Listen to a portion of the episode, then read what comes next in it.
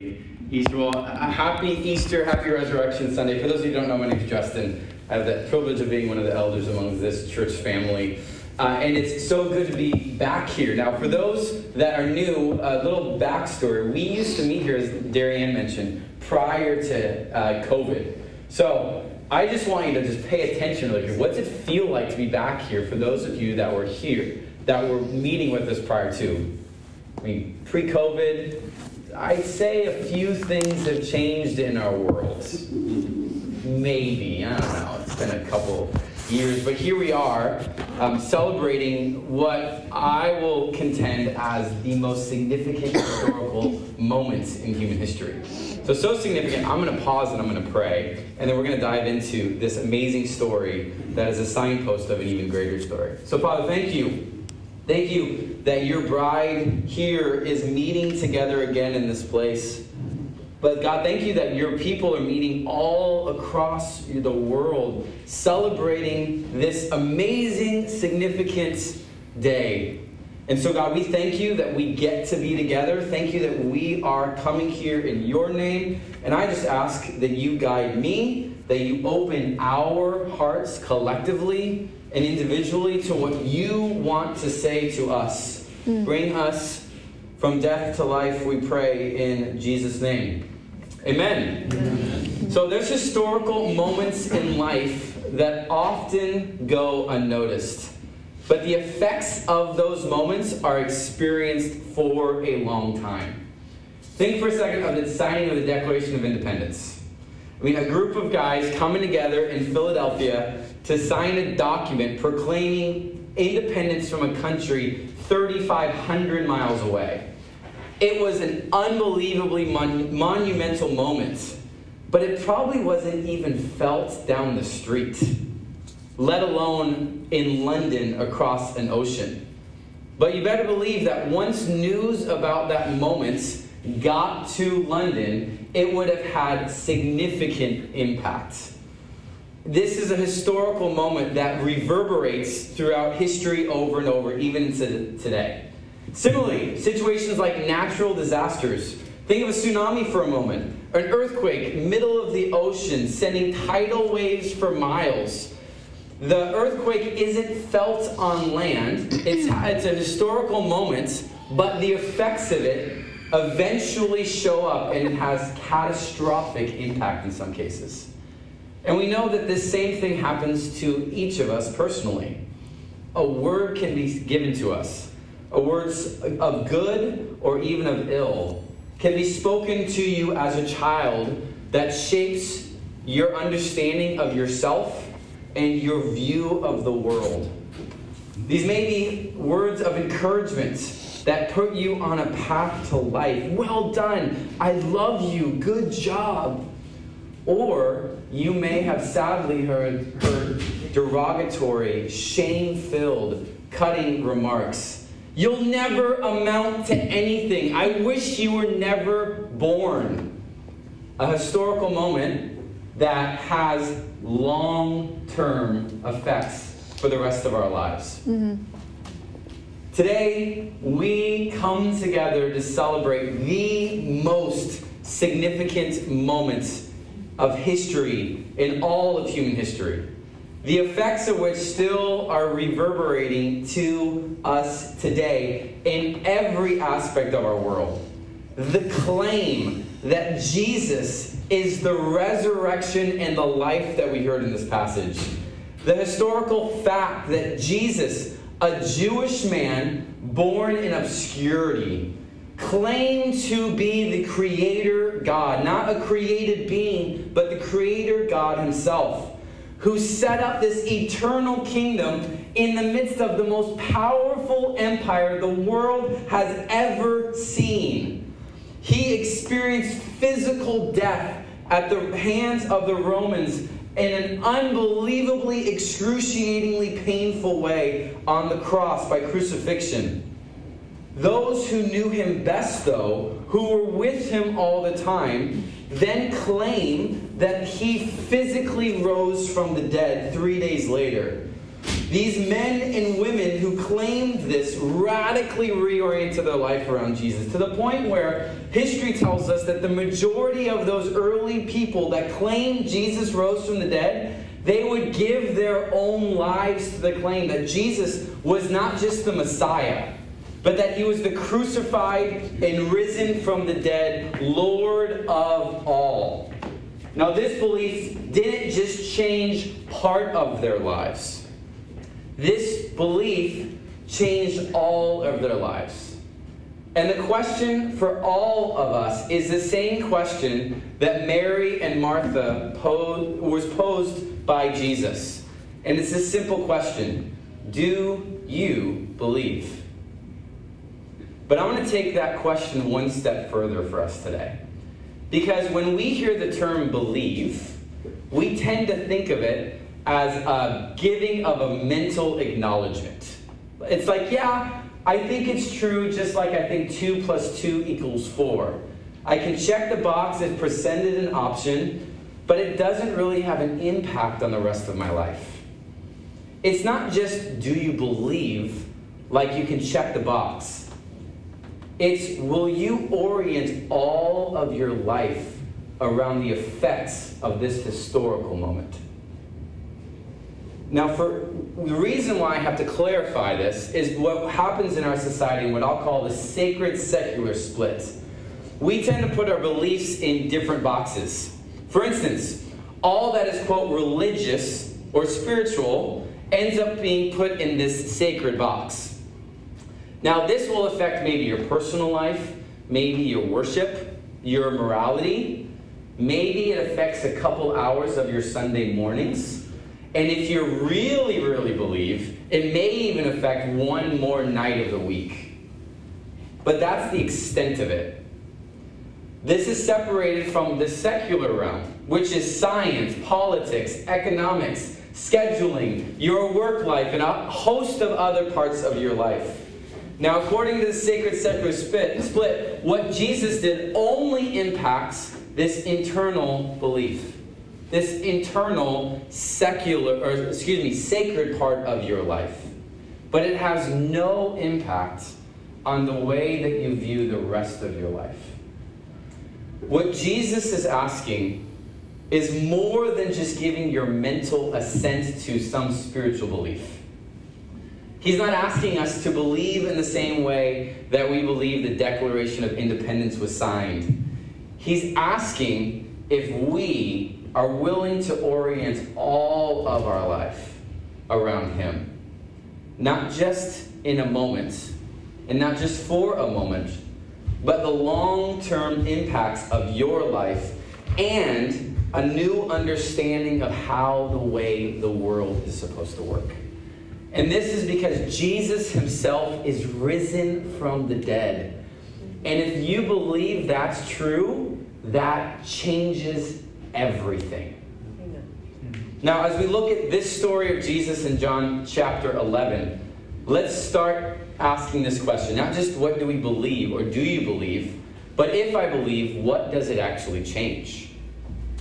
And so, for a time, we could go about that a thousand different ways, but I'm going to just focus on two that I think we find in this text. I think this changes our suffering and our understanding of our significance. So here we are, John chapter 3. Uh, Jesus is coming to an end of his public ministry. He has been speaking. He, as we've been hearing in the story, he went about do, doing all these miracles. Now he would do this, and now he would do all these teachings, and he would go about it. But he was ultimately rubbing the uh, leaders the wrong way, those that had power over this, and they wanted to kill Jesus, as we saw in verse 53. Now, he wanted to stay away from Judea. We heard that early in the story because this is where those leaders had their power. And if he went down there, he was putting himself in danger. He was putting himself in a place where he could get not only caught, but put to death. So it's understandable that he was trying to get away. But while he was away, he gets word that his good friend Lazarus is sick. Now, by the time that Jesus hears that Lazarus is sick, Lazarus is already probably dead. Remember, it's two days away. So it's important to understand for us what's happening in their minds in this timing. Because for them, in their understanding of science and medicine, they thought that a person was truly, fully, really dead on day four. So Jesus likely heard, heard that he was dead or sick on day two. So what did Jesus do? He waited. He waited so that he could get there on day four.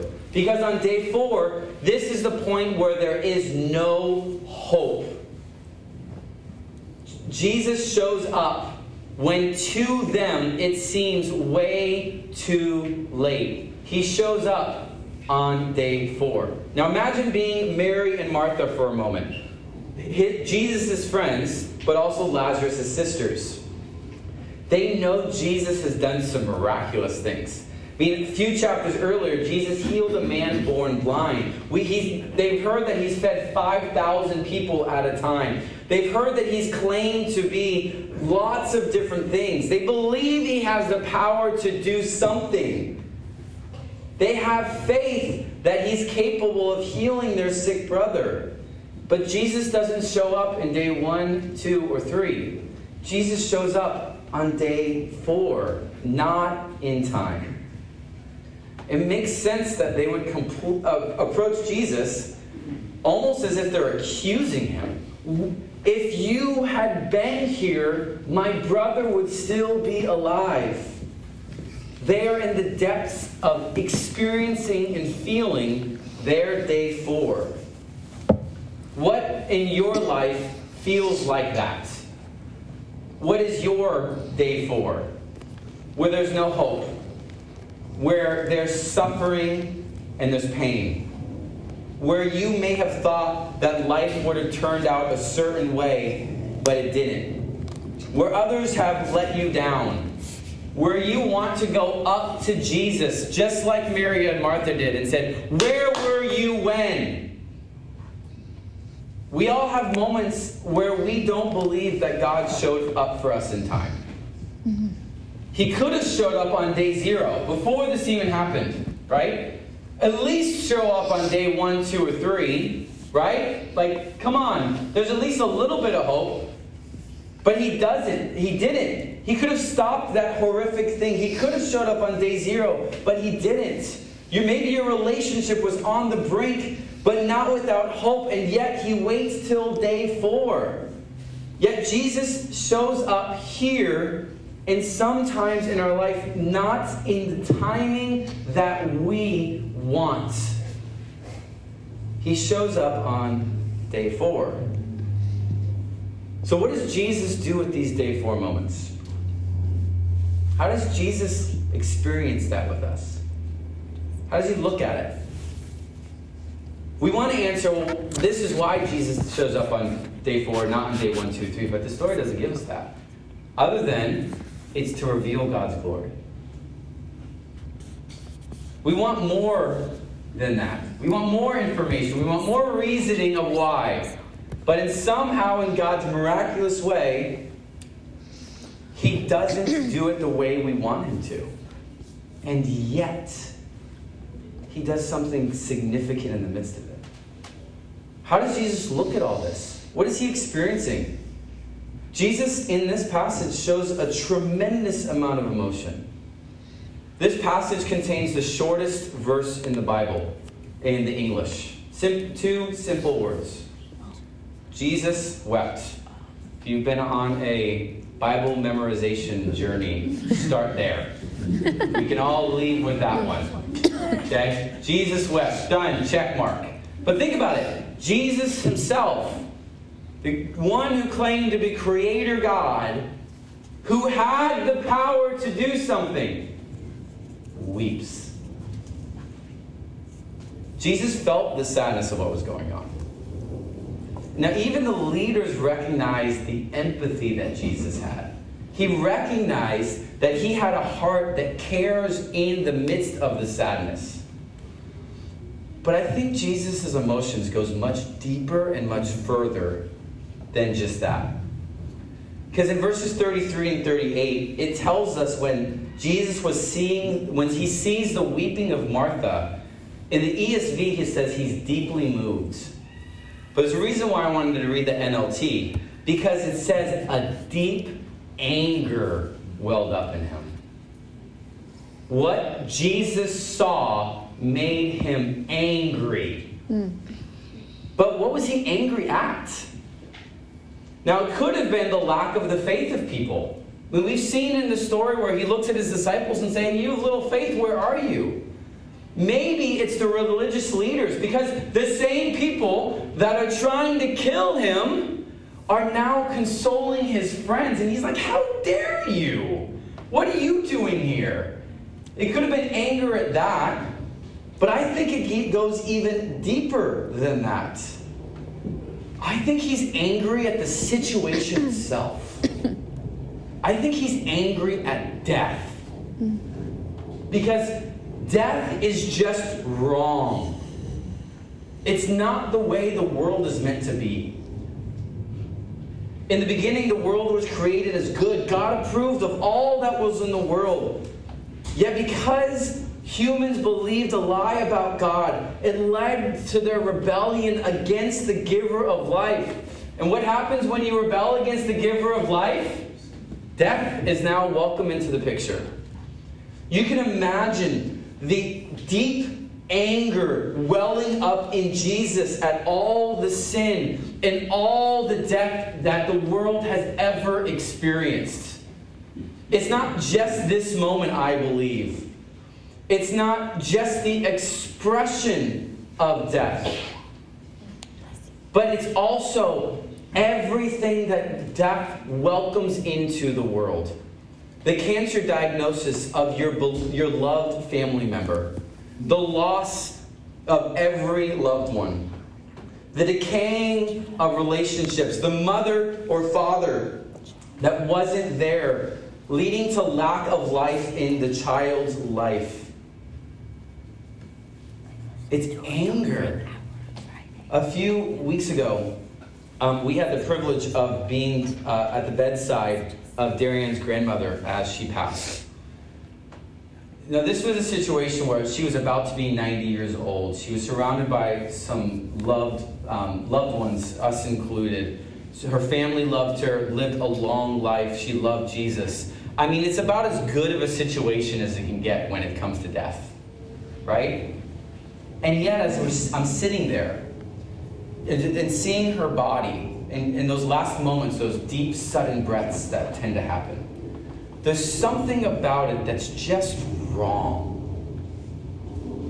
Now, this was as good of a situation as it could have been, right? And I'm, I'm thankful for that. It's God's grace in her life and in her family's life. But the fact that it's even a thing not this situation. The fact that death is even death. And Jesus is looking at it face to face in this moment of his good friend. Like, this isn't some random stranger. Yeah. Jesus is experiencing that.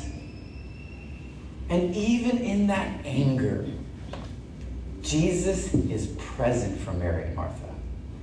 He shows up for her and in this story, and ultimately for all people who believe, like just like Lazarus. Because our suffering in the gospel is not meaningless. Our suffering now welcomes the Prince of Peace into our lives. Our suffering, when we believe, is not the end because we know that there is a future hope that is a guarantee for us. But that future hope is not just future. Because Jesus is the King of the world, it's now available to us in the present. That's why Jesus says what he says in verses 25 and 26. He says, Anyone who believes in me um, will live even after dying, and everyone who lives in me and believes me will never ever die. Does that guarantee that we're not going to cease breathing? No, that's not what he's saying. Does this guarantee that we won't suffer or have circumstances that will um, be difficult?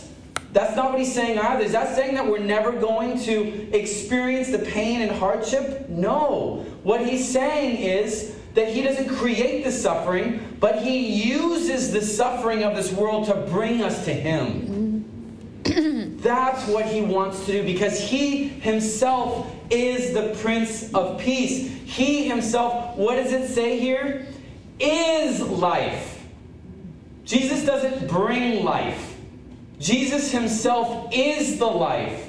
So, what is he using the painful situations in our world to? So that we can come to life itself, life himself, and experience it in all of its fullness in the midst of day four.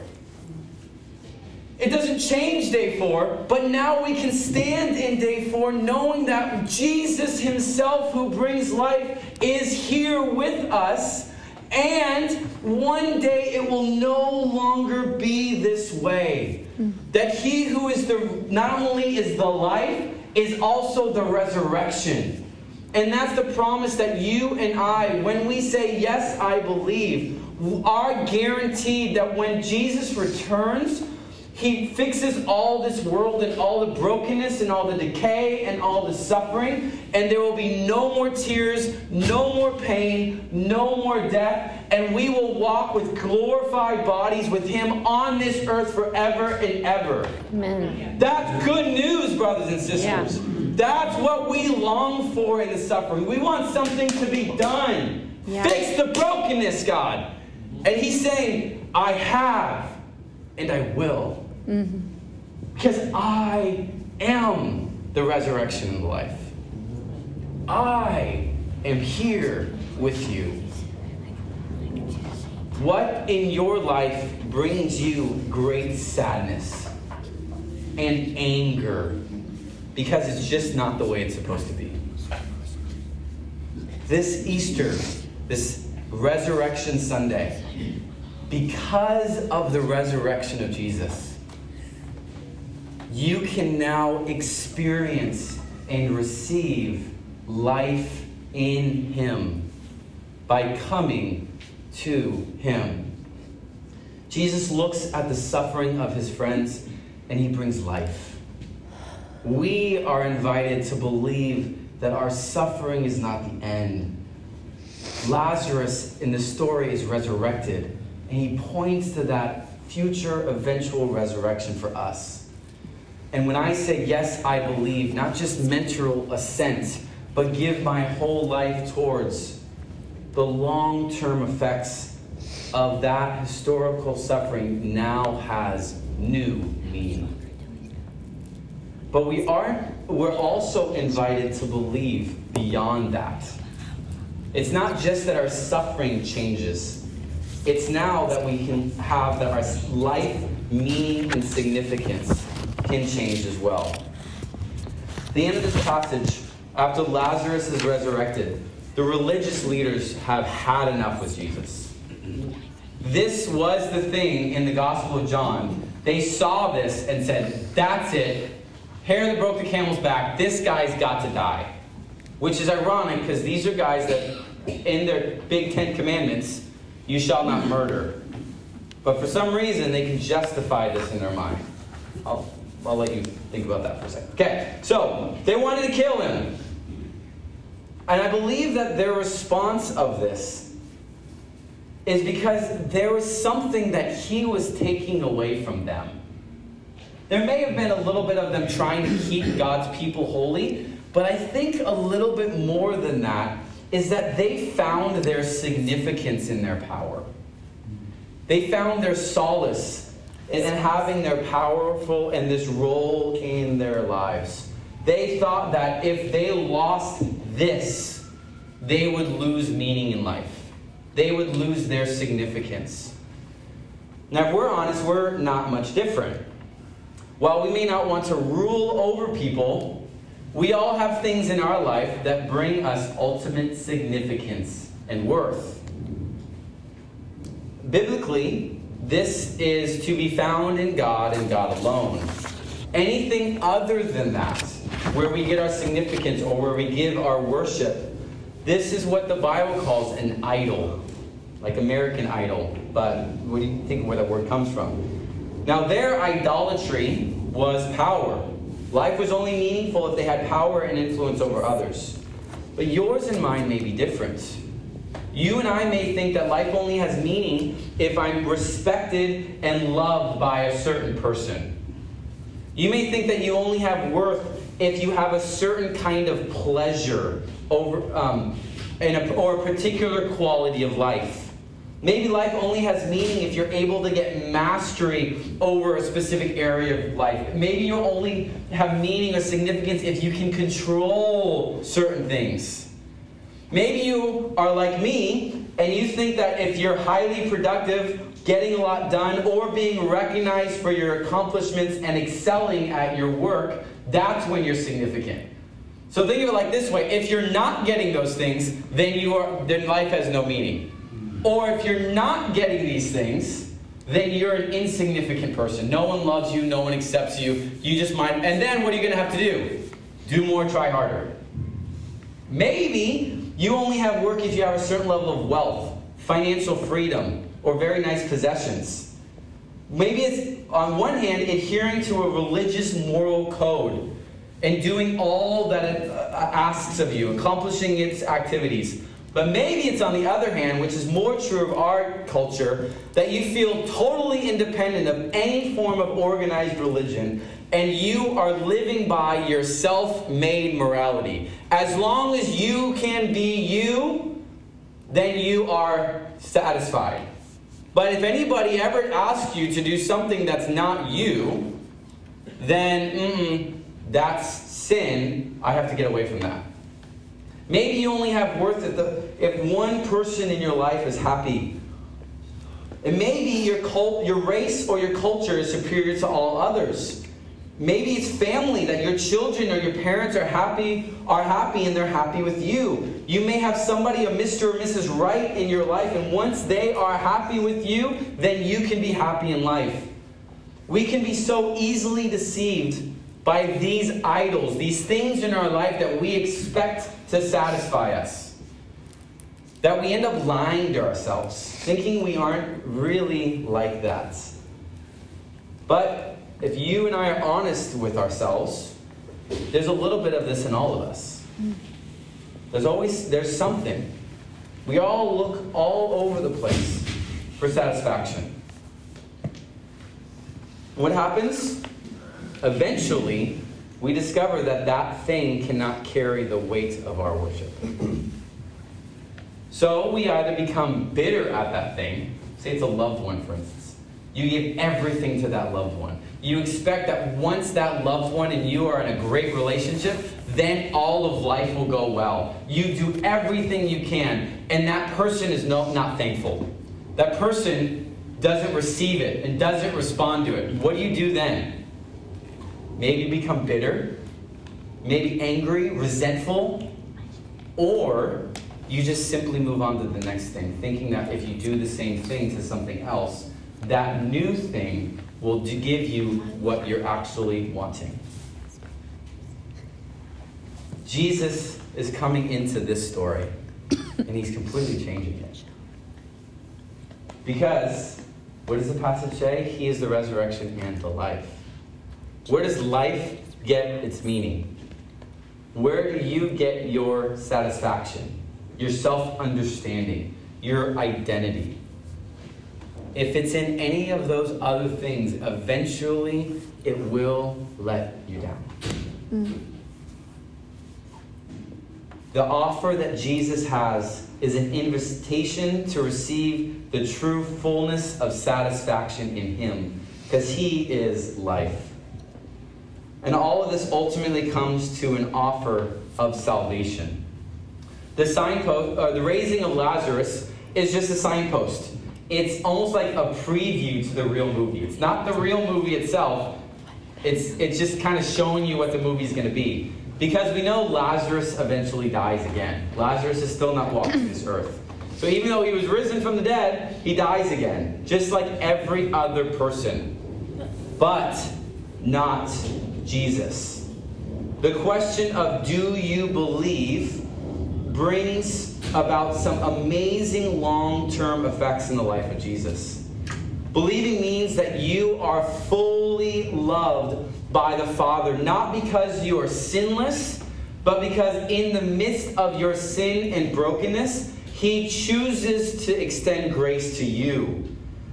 It means that you are forgiven of all of your sins when you place your faith in the death and resurrection of Jesus. It's that you are cleansed of all things that make you, quote, dirty. This means that you are made holy, set apart, clean, because he who was holy, the perfect Holy One, Jesus, took on everything that defiled you, and he in return gave you his cleanliness and holiness and righteousness. The belief in the historical resurrection means that you can experience resurrection in the here and now. It means that your work has new meaning. No longer Monday through Friday um, are you working towards your own goals, but now there's a new significance that brings God's kingdom in every area of society. And somehow, some way, what you do here and now affects eternity as you go about your normal nine to five job. You can now you can have hope in the midst of suffering, knowing the Prince of Peace is always with you. That your significance is in him because you are united with him. All of this is the outworking of the historical moment of Jesus' resurrection. It has happened. The long term effects can, can and do impact every area of every moment of every day of every single life. Jesus is risen from the dead, and that changes everything. But the question for you is do you believe? I'm going to invite the, the music team up here. We're going to continue singing. But that's the question that's posed to every single one of us here is do you believe? If I, I'm going to address first those that this is not your first rodeo when it comes to Easter, nor is it your first um, hearing of what is called the gospel, the good news. Are there areas of your life where you don't fully believe this? Are there areas of your life that the resurrection hasn't tapped into yet? You're like, yeah, this effect, yeah, I'm going to heaven, check mark. Okay, I'm going to go about doing the rest of my life. But those parts of your life that this has not yet touched, that you're holding back, that you think if you let go of that area of seeming significance, you will lose the most important things of your life. What does it mean for you who have heard this to believe? To my friends, whether new or old here, that have not yet initially said, Yes, I believe. This is an invitation to you. Mm. Not a command, not a force, but an invitation.